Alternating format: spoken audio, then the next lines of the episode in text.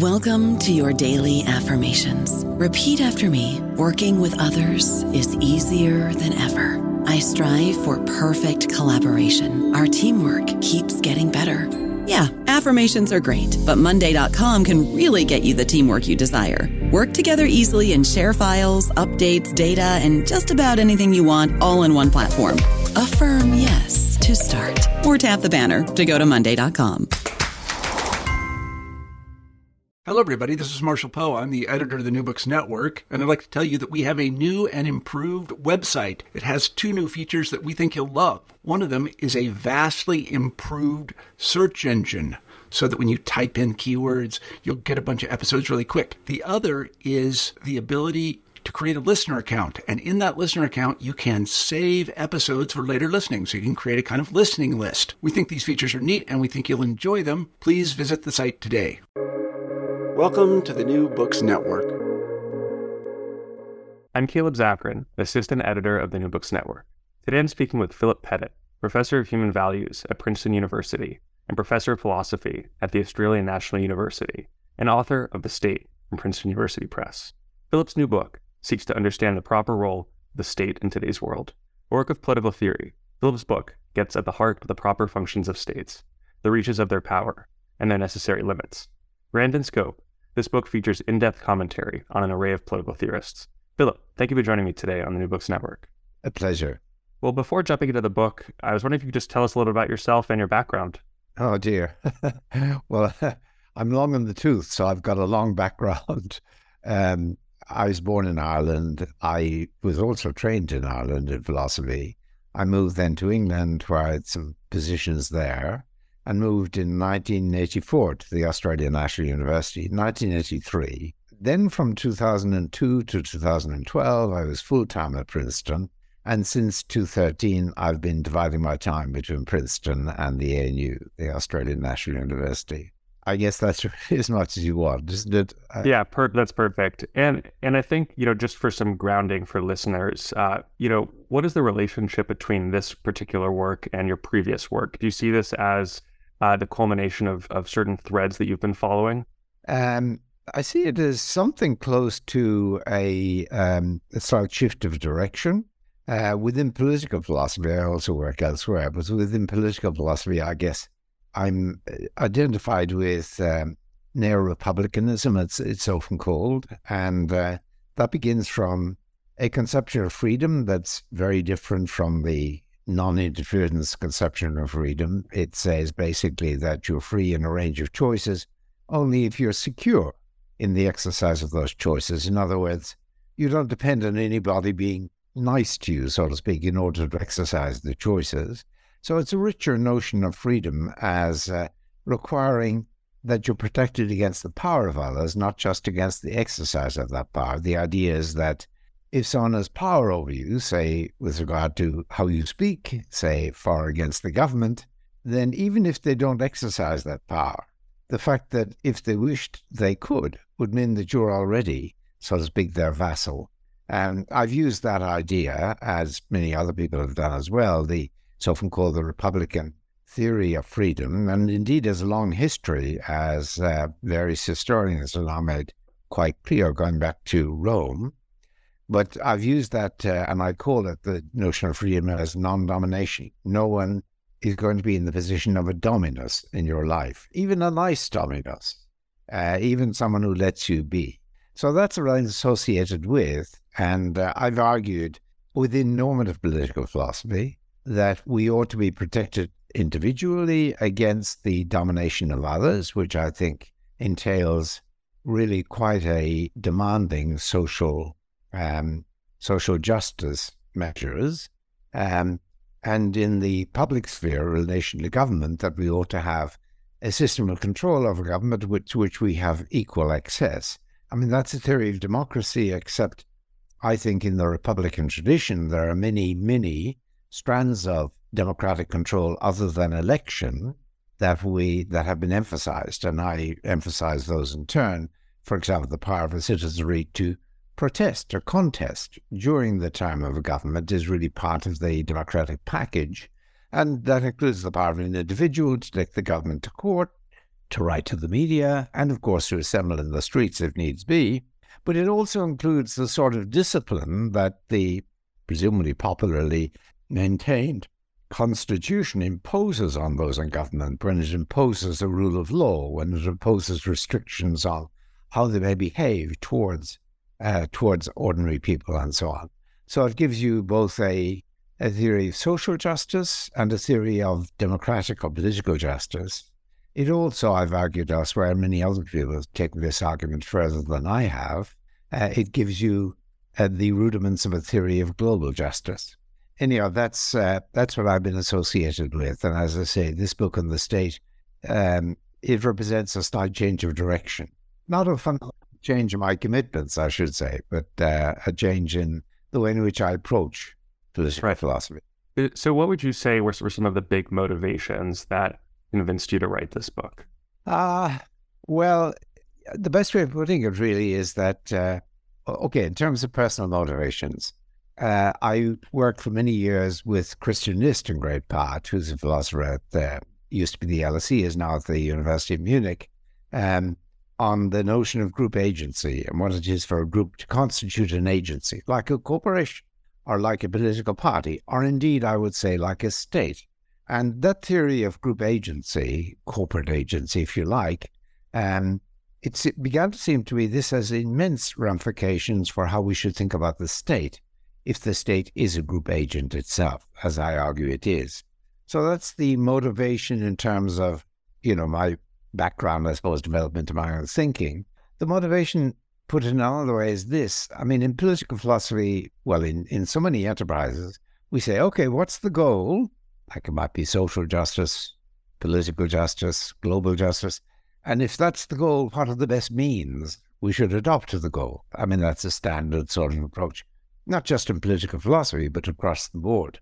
Now, I'm inclined to feel, and this may be a bit unfair in some ways, that someone like John Rawls, a titan though he was, of course, and even someone actually like Jürgen Habermas, um, who represent really the two major directions in political, normative political theory over the last 40 years, 50 years, they both uh, have a very strong conception of justice, uh, but they don't really look at the means whereby this, other than invent them as they go along, so to speak. Um, so Rawls tells us we have to have institutions that have this, that, or the other feature.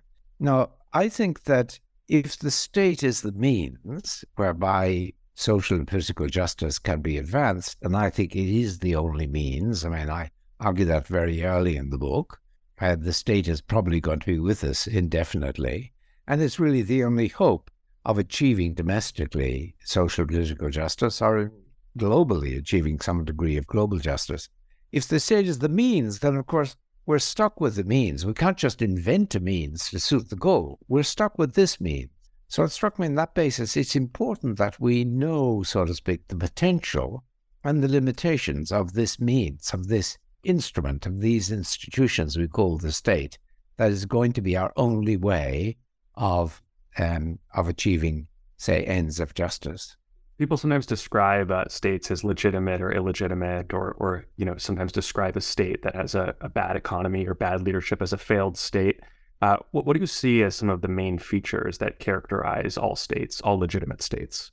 Um, legitimate is a is a normative word, uh, whereas I'm focused on the state and what its function is before ever you get to legitimacy. It's used in many different senses. So, for example, you can talk about the legitimacy of an appointment within the within the state system, for example, but you can also talk pulling back about whether a state, or you can talk about whether a government, those who run the state, have been appointed legitimately, and you can talk about whether the state is legitimate. I think, unfortunately, the word legitimacy, even though I've used it a good deal in the past, eh, is freighted with these different ambiguous connotations. Um, if it comes to legitimacy of the state, I would say that a state is legitimate insofar as, and that's a matter of political justice, as I think, or democratic justice, insofar as those running the state are subject to a system of control to which individuals, citizens, residents, adult, um, more or less permanent residents have equal access, even if they don't use it equally. Um, that can put control on government. and what government can do. Uh, so I have very much a democratic view of what legitimacy is when it comes to talking about the legitimacy of a state.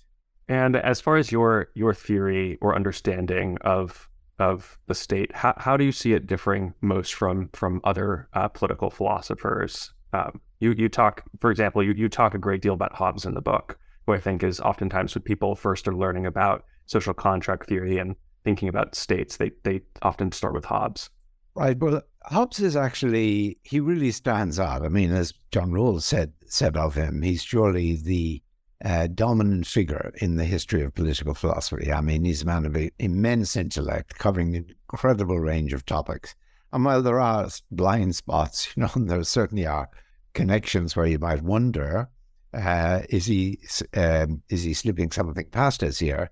He's still extraordinarily uh, consistent, and it's a wonderful overall view, even though it's a horrible view in some respects, but it's wonderful in its coherence. Now, the interesting thing about Hobbes is that uh, he doesn't really talk much about justice. Um, in fact, he he he thinks that um, well, let me not get into Hobbes scholarship. Uh, he doesn't talk much about justice. What he's really concerned with is what is required for the state to be a functional entity, to do its job. Okay, that, and this is the topic I'm addressing in this book. He says, okay, how do we know what the job of the state is? Well, let's imagine how the state might be ideally made. And he thinks it would be ideally made in a contract in which everyone unanimously agrees with one another that a particular individual, not one of them, or a particular committee uh, formed maybe from among them, uh, should be the absolute sovereign. Um, that's what the theory of the functional state he comes up with. And he thinks that is the only workable state. He thinks there are three versions of that state. In one version, it's a, an individual that rules. In a second version, it's a committee of an elite that rule as sovereign, and that means they have total power over what laws to introduce and how to impose them and what to change them. And the third is a committee of the whole, which is where every citizen, now Hobbes would have thought of those. Actually, he was fairly inclusive, but he would have restricted them to men. And that idea was taken over by Rousseau, when Rousseau says this is the only um, acceptable way of organizing the state. Hobbes is concerned more with not what's acceptable or just, but what would work in theory. And he thinks those three would work in theory. And that enables him, in particular, to argue against the sort of state that actually was quite common, and he would have known of it at the time, um, which was often called as a republic, uh, described as a republican state. And for him, the the important thing about Republican states is that there was a there were checks and balances. There was a division. There was a sharing of power. Uh, this, the constitution of such a state, in a word that had been introduced way back by Republicans in in classical Rome, was that of a mixed constitution. What he really wanted to argue was that the mixed constitution is chaotic, that it would not deliver a functional state. Because, of course, on the story of contract, the aim of the state is basically to establish an order of peace. Um, and he thinks that you need a center of control, be it an individual or a committee, that will just lay it down, so to speak. No one can object. Once it's laid down, it's laid down. That's it. He thought that's the only possible functional state that would introduce order and peace. And he thinks the mixed constitution, whereby you've got independent courts, you've got a legislature, you've got an executive maybe that are independent from the that that's absolutely a recipe for disaster and chaos. So it's a functional state that you're interested in in the first place. And that topic of the move from what would make a functional state to what would make an ideal state. Um, now, it really, that occurs most sharply in Rousseau and then in Kant. So, yeah, kind of going with this um, this idea that of, of, of it, Hobbes being like the most centralized, you know, putting forth the most centralized type of state possible. Uh, you you talk a lot in the book about different notions of decentralization. You look at laissez-faire theory, libertarian theories. Uh, so, uh, how do you think about how much is too much decentralization, or how much is too little? Well, I in the first half of the book, so to speak, I argue for well, first of all, in the first chapter, I set out an account of what the function of the state is. I do it not on the basis of a contract story like uh, Hobbes's story, but on the basis of what you might call an emergent story. So uh, this is to take the line that, for example, um, H.L.A. Hart took in asking what is law. He said, well, imagine a society without law. And then he described a world in which people would make adjustments to the problems they would find, not in a planned way, but individually adjusted. And a byproduct, unplanned, of this was the emergence of something deserving to be called a law. Now, I think we can push Hart's emergence story, I call it a genealogy, uh, it's a conceptual genealogy, we can push it a bit further and explain that actually, in the sorts of circumstance which it seems reasonable to imagine, creatures like us in circumstances broadly like ours, um, you would have not just a system of law emerging, but something deservingly called a state. And I say, under that account, what would make the state, so to speak, an almost uh, predictable, robustly likely development, as I put it, is that it would serve to establish a law and to defend a law, um, defend it by making the law coercive, for example, and by making the area territorial so people can't break the law and just escape. It would emerge as an organ whose job it is to establish a regime of law under which citizens know where they stand against one another and know where they stand against those who actually are in office, those who are making the Okay, so that's the first chapter. I established that's not big news in a way, you know, and I say that in the book that look, if you want you can skip the first chapter, you know, it's a way it's a it's a, a, fancy attempt to to argue for this being the function of the state. But most people will accept the function of the state is to lay down a system of law that enables citizens to know where they stand. I should say here that a functional state might not give citizenship to everybody. A just state would have to, I'd say, but a functional state, I mean, the, the state of the Norman, Norman uh, lords or barons in the 12th century, that was a functional state, but the citizens, in my sense of citizens, of uh, more or less equal um, individuals uh, than whom no other private individuals are more powerful, um, the citizens there were just the barons, really. Um, and they held King John to to the terms they laid down. In any case, I'm diverting. That's the function uh, of the state, then, to lay down law for its citizens. I then argue in the first half of the book for two apparently conflicting theses. One is that the state um, should ideally be a corporate agent, and that involves introducing something like Hobbes's notion of sovereignty and saying there ought to be some final as it were, court of appeal. There ought to be some final authority that can rule on what the law is and that brooks no contradiction. You know, we all just defer to that ultimately. But I then go on to argue that despite the state needing to be organized around a sovereign center of power, it should be a state that, and this is for functional reasons now, it should be for a, state that gives um, that puts checks and balances in place. The reason for wanting sovereignty is that unless you have a sovereign voice, you get rogue elements breaking away. For example, I would say that Congress is being a rogue element in the United States at the moment, insofar as it's refusing to raise the debt limit. This is really an egregious offense, I would say, patriotism, actually, in caring about the whole. It's using, you know, for our particular interests or when the police go rogue or the military go rogue. You know, that's equally a failure of the state to be governed by a single voice.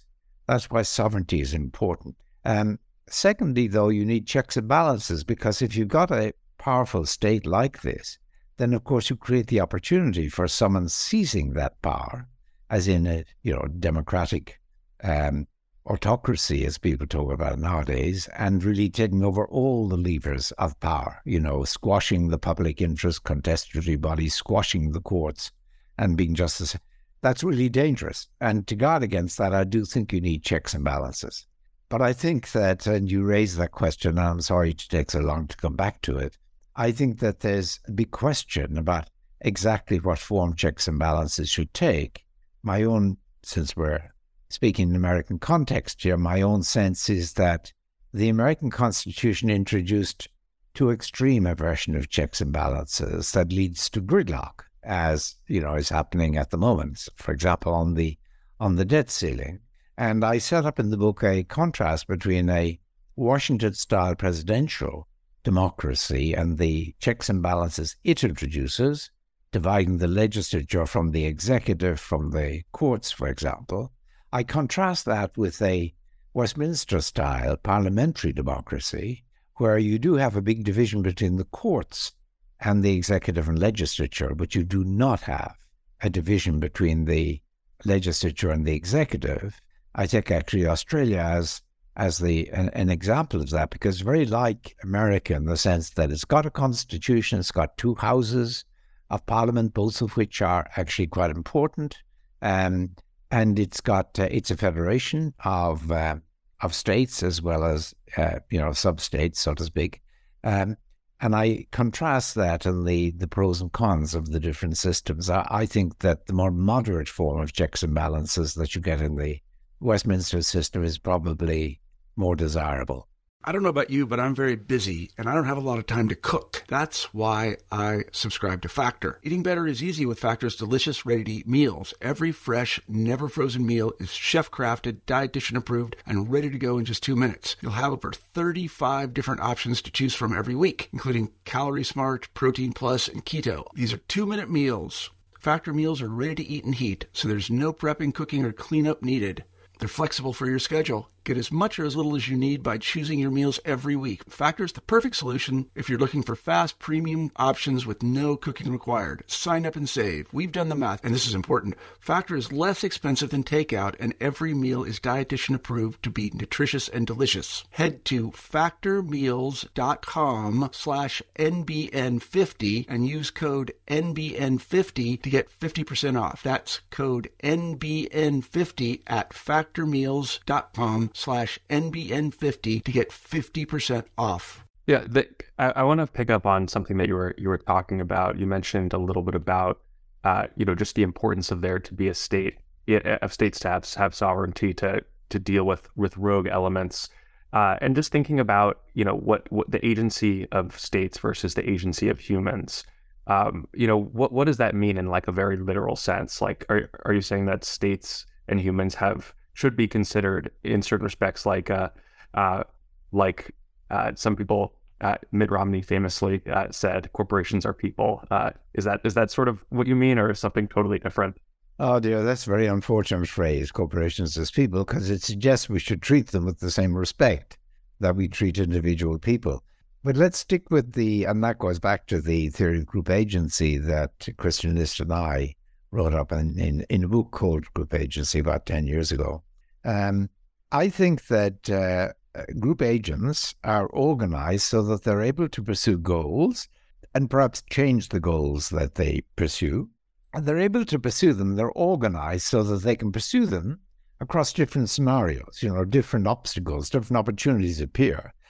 Then the corporation can actually adjust what it does in order to fulfill its goals. Think about a, a commercial corporation, you know, um, you know, a hedge fund or an oil company or whatever. I mean, the oil company, which has got a goal, presumably, of making profits and staying in, in business and so on, is certainly going to shift to um, renewable energy sources if it turns out that it's going to start losing customers otherwise. That's a, an example of there being a goal which you're pursuing in different circumstances. There's something else true about corporations, I think, though, that is important. And by corporations, I don't mean just uh, commercial corporations, but also bodies like churches, um, you know, town councils, sometimes, you know, the hospital in the local area, whatever, um, which is that they can make commitments or promises and they can be held to those promises. In fact, they can be held to the promises in law, as we know. You can take a corporation to law. Now, that means that corporations are more like human beings than, like, for example, animals. I've got a dog I'm deeply devoted to, Dougal, you know, but you, well trained and attractive as he is, you can't get Dougal to promise to do anything, you know. Apart from anything else, you need language, but you also need the sort of capacities that are distinctive of human beings. Whether they be individual human beings or be human beings acting together in a corporate identity. So, okay, so those are two very important aspects of any corporate body, be it a church, as I say, a town council, a hospital, or a commercial corporation. that it's it's agentially flexible, it pursues goals across different situations according to its judgments about what's needed in this or that situation.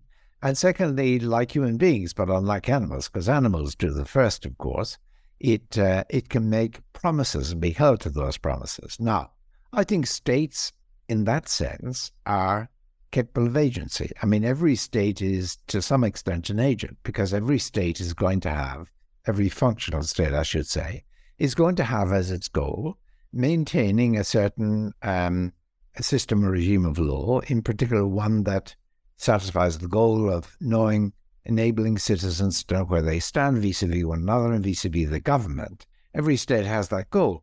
And every state, of course, adjusts in various ways in the pursuit of that goal as things, um, as situations alter. And when I talk about the state here, for example, the change might be made mainly via executive action, via legislative action, come or by action on the part of the courts. You know, when the courts in America recognize same-sex marriage, that's a major shift, uh, and it just. But these are all organs or aspects of the state. Okay, so I think of the state in that sense as an agent, but and as a commissive agent, an agent that can make promises, as in international law, but also, of course, promises to its own citizens that it can be brought to book on. I mean, as in you bring a government to court for breaching the Constitution, for example. Okay, so the next question is what rights do corporate entities have? As distinct from, you know, what uh, what can we expect from? What responsibilities, if you like, should they have? And the real mistake of saying corporations are people is to suggest that they've got the same rights as people. And, you know, I've got, I don't want to go into in detail, but a, an argument um, to the effect that it would be a huge mistake to give corporations the same rights or anything like the rights of individuals. Again, I think American law may have gone too far in, in that direction, you know. Um, roughly, the idea is this that uh, if we assume that people um, that people should have equal rights, and I mean rights established in law, defense, and so on, um, then it's uh, clear that every right you give to a con- uh, give to a corporate body uh, is a right that could impact on the rights of individuals, like it favors those within the corporate body, for example, and may disfavor those without. And so you've got to taper corporate rights so that they don't jeopardize the rights of individuals within the community. So I would say giving corporations the right to contribute to any level um, in PACs uh, is going to jeopardize the right of ordinary people to have an influence on what government does. Actually, even allowing, I would say, campaign financing of the sort we allow by individuals does that. But in any case, this argues for why the rights of corporate bodies should be lesser than the rights of individuals. So, sort of, uh, you know, following this, you you then in part two you talk about potential of states, um, and I was wondering if you could talk about collective power, thinking about the the balance between the collective powers of citizens and individual rights. Um, how you think about those those two? Well, there there are a number of different ways in which people down the ages, as it were, have argued for a normative result a result in normative theory of justice on the basis of, as it were, functional restrictions. And for example, in the last two chapters, I look at a normative restriction that people say, for example, like um, like Robert Nozick, um, argue that look, there are natural rights which are there before ever the state appears, before ever laws appear, and these natural rights normatively constrain anything you could allow a functional state to do. And then the last chapter looks at the claim that the state is normatively, sorry, is empirically restricted insofar as it cannot profitably interfere in, as it's often put, the economy. It's got to regard the economy as a self regulating um, economy. And I argue, I think that both of those arguments are are weak. Um, I think that the state, understood as a functional body, um, while it should satisfy requirements like bringing rogue agents together and having checks and balances, um, and they, they put restrictions, of course, on the state just in the name of its function. Um, I say that in the name of its function, there is no reason to think that the state should be limited by natural rights, and that's based on a critique of the notion of natural rights. And nor do I think it should be limited by the so called self regulating nature of the economy. For example, I don't think the economy is self regulating. I think it depends on every side on what the state, in the form of the government of the time, is actually doing. I, I want to just pick back up um, an earlier thread just around, uh, you know, decentralization. Uh, and I was wondering, you know, when and you can even talk about you know contemporary examples like like like I, I like I really like the comparison that you did between the U.S. system versus the parliamentary system as far as checks and balances are concerned. Um, but is there a, a, way or a polity out there that you think approaches a more decentralized form of govern- government well maybe not so well. I don't know. Uh, you could pick it up in whatever thread you'd like.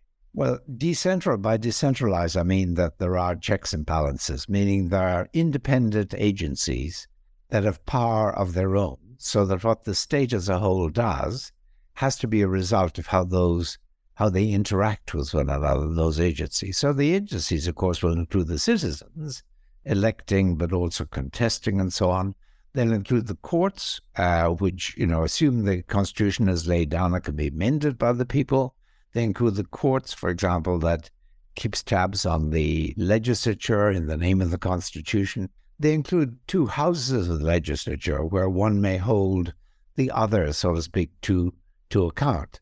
Um, so that's what I mean by decentralization here. Um, okay, so uh, do I? What do I think is the ideal in decentralization? I hate to sort of um, seem to run this tune, as it were, too insistently, but I do think a, a, parliamentary system like that in Australia does pretty well on those accounts. I mean, the High Court, which is our Supreme Court, as you might say, it does pretty well in um, in you know enforcing the Constitution and holding the legislature to uh, to book, as it were, and its power is beyond. Um, as it were, the power of the legislature to or the executive to uh, withstand. Um, and similarly, the power of the central bank. You know, for example, at the moment, like America, we're in a situation where inflation is a real problem. The central bank uh, lays down rate increases, has done. And consistently, the government says, look, we are not entitled to challenge the central bank. That is, um, uh, that is their their business, so to speak, not not our business. That's an independent arm of government. For example, in Australia, there's an electoral commission that determines the boundaries of districts and that determines whether or not elections are conducted fairly. Now, these people in the central banks, in the courts, in the um, in the electoral commission, are appointed, of course, by those elected, but they're appointed under conditions of transparency. And those very bodies themselves, of course, are exposed to critique and contestation in the press and elsewhere. So they're not, so to speak, rogue agencies, and they're also subject to severe limitations on what they can do and what they can do and do do. They do in the open, you know, so everyone knows what they what they do. But those bodies, um, I think, they further the ends of the people. So, for example, um, an electoral commission of the sort that we don't have in the United States, unfortunately, at least not anyone with teeth. And that electoral commission is almost never questioned by either side of politics. Uh, because the people appointed are appointed under these conditions of transparency with very explicit briefs, with criteria they should be following, and they're sort of professionals. Now, do they speak for the people? Well, I would say they represent the pursuit of a goal that the people quite clearly given they don't complain, for example, endorse. And that is the goal of establishing fair elections in which every voter basically has, as far as possible, the, the vote is of the same weight. Um, so that's a that's an example of a check, you know, that's there in this in the Australian system that's not there in the American system. And of course, we can see in the American system it's absolute chaos, you know, when a local legislature, a state legislature can actually change the districts more or less at will, and where the ability of the courts to inhibit that action is is severely limited, as we as we now know. Um, so I think of uh, a parliamentary system like that in Australia. I mention Australia mainly because, I mean, there are many others as well. There's the European systems in general. There's, of course, there's Britain and there's Canada. Uh, but Britain and Canada are unusual insofar as they, they have an upper house that's basically not uh, really as powerful as the upper house in America or the upper house here. I mean, so it's not really a check within the legislature by one house of another. New Zealand is another example, but I don't want to go on and on. Since this book has come out, uh, and you know, seeing seeing some of the you know the reception that you've gotten and feedback, is there there anything that since you've written it, you you felt either very vindicated by like, yes, I really got that correct, um, or something that you that you thought that maybe oh I would I would rewrite this or retool this now if I if I had a second run. Well, I'm not a person who has massive confidence in what they say. You know, I think everything you put forward like this in this book um, is is tentative, is subject to critique and so on. There hasn't been much of a reaction. I think. Uh, I mean, it only came out two months ago, uh, actually less than two months ago. It usually takes about two to three years for everything to cycle down to like the New York Review of Books and all of that. Yes, I know. I, have had various interviews, which is interesting, and symposia established and so on to discuss it, which indicates that people recognize that maybe we haven't focused enough on the state and the functional requirements of having a state that really plays the basic state job.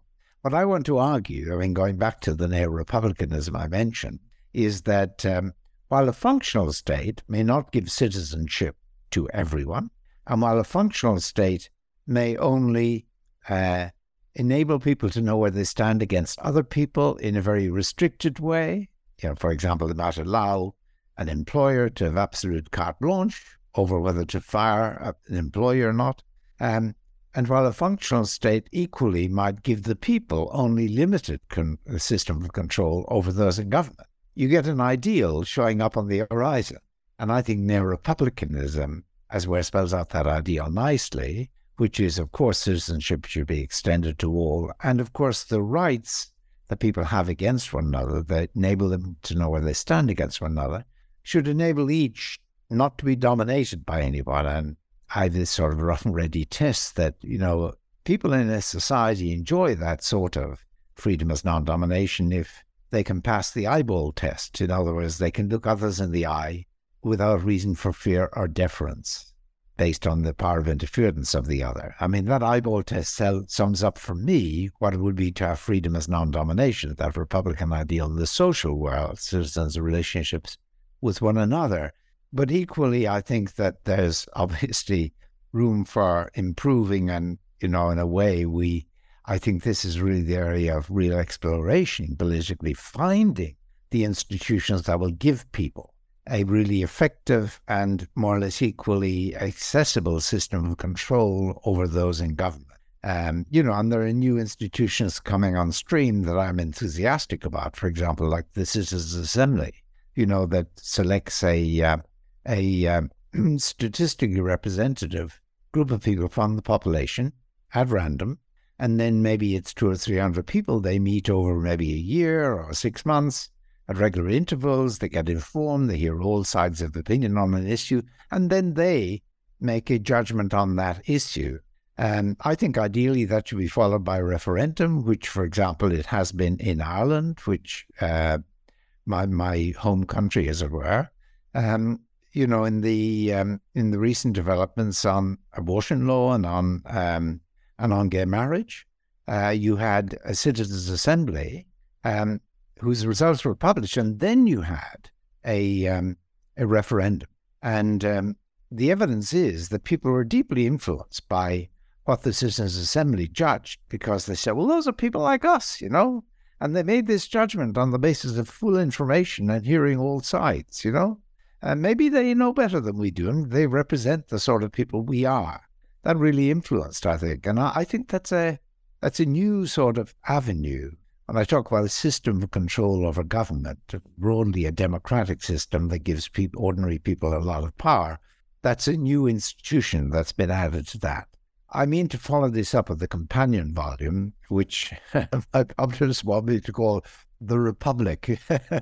but I think that is well and truly taken, that particular title. Um, it'll probably be called From State to Republic.